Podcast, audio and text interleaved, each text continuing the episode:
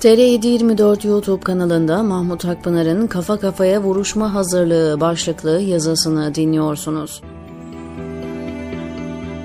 28 Şubat öncesi ülkede irtica histerisini yükselten tuhaf işler oluyordu. Kızılay'da, Ulus'ta, Ankara'nın merkezi alanlarında sakallı sarıklı dolaşan hacı amcalara rastlamak normaldi ve mümkündü.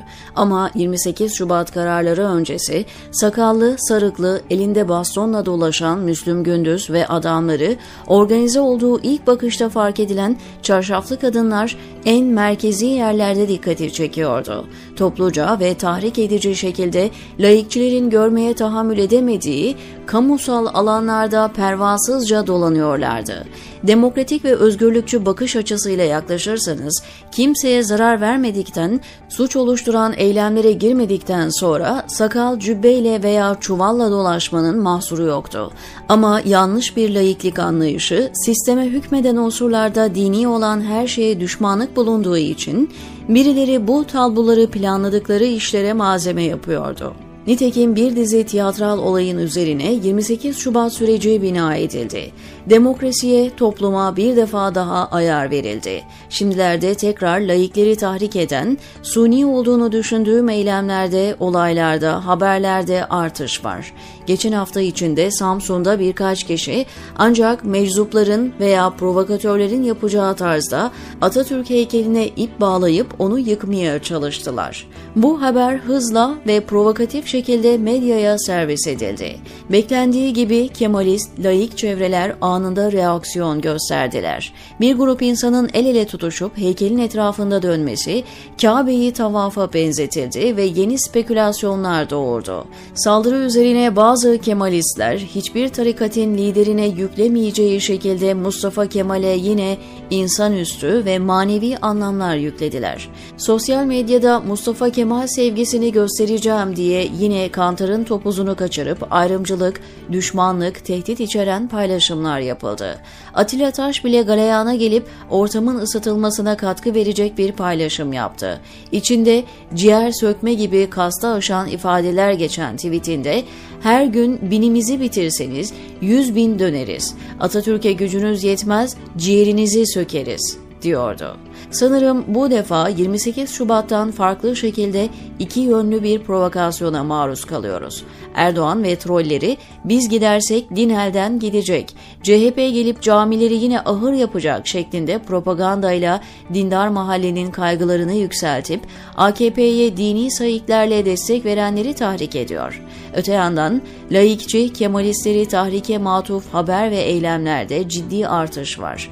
Kemalistlerin iktidara yönelik bazı eleştirileri elbette haklı ve gerekli ama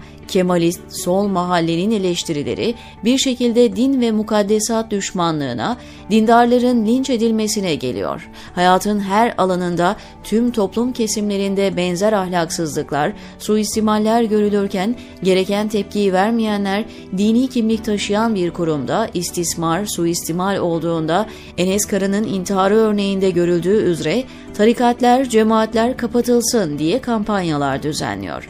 Fakat aynı kesimler başka intiharlarda, suistimal veya istismarlarda aynı tutumu takınıp kapatalım histerisine girmiyorlar. Cemaatlerin, tarikatlerin denetimindeki yurtlarda, kurumlarda yaşayan istismarlar karşısında çözümü çocukları alıp çocuk esirgeme kurumlarına yerleştirmede, yetiştirme yurtlarına vermekte, devletleştirmekte görüyorlar. Oysa istatistiki olarak karşılaştırırsanız devletin denetimindeki kurumlarda istismar, suistimal, intihar, tarikat, cemaat yurtlarının onlarca katıdır. İlkesiz ve ahlaksız politikalar uygulayan AKP döneminde bu daha da yükselmiş olabilir. Lakin laikçilerin, Kemalistlerin etkin olduğu dönemlerde de yetiştirme yurtlarında ve çocuk esirgeme kurumlarında mide bulandırıcı olaylar vuku buluyordu.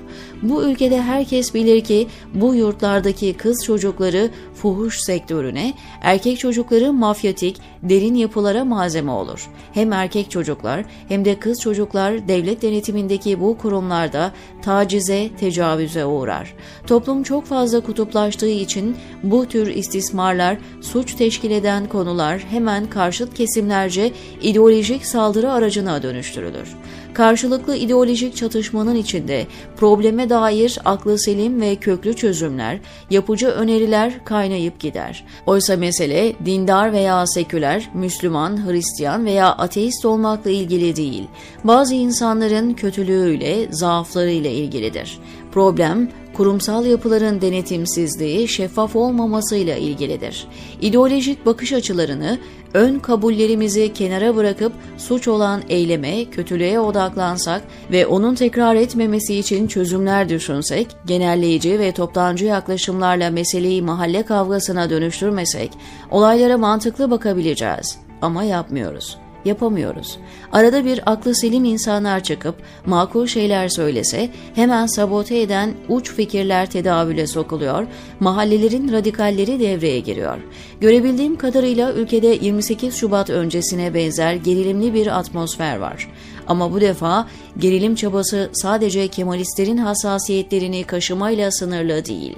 Kemalist söylemler manipüle edilerek dindarları kaygılandırma yönünde de yoğun çaba fark ediliyor. Umarım yanılırım ama klasik derinler Kemalist kesimler üzerinden psikolojik eylem planlarını devreye sokarken AKP de kendi taraftarlarını biliyor, çatışmaya hazırlıyor. Mevcut gerilim 28 Şubat'a göre daha tehlikeli sonuçlar doğurabilir. 28 Şubat'ta Kemalistlerin gazladığı araba İslamcıların duran aracına çarpmış ve onu kulvar dışına itmişti. Şimdilerde karşıt yönlerden iki arabada kafa kafaya gelecek şekilde gaza yükleniyor. Her iki cenah taraftarlarını coşturuyor. Umarım aklı selim insanlar, aydınlar, siyasetçiler vardır ve faturası 28 Şubat'la kıyaslanmayacak kadar ağır ve yıkıcı olabilecek bu ideolojik çatışmadan ülkeyi kurtarırlar. Umarım AKP kontrolündeki dindar kesimler ve Ergenekon'un sosyolojik taban olarak kullandığı Kemalistler ideolojik saplantılardan, aklı iptal eden bağnazlıktan kurtulup makul, mantıklı davranabilirler. Aksi halde iki araç kafa kafaya vuruşacak şekilde ısıtılıyor, diyor Mahmut Akpınar TR724'deki köşesinde.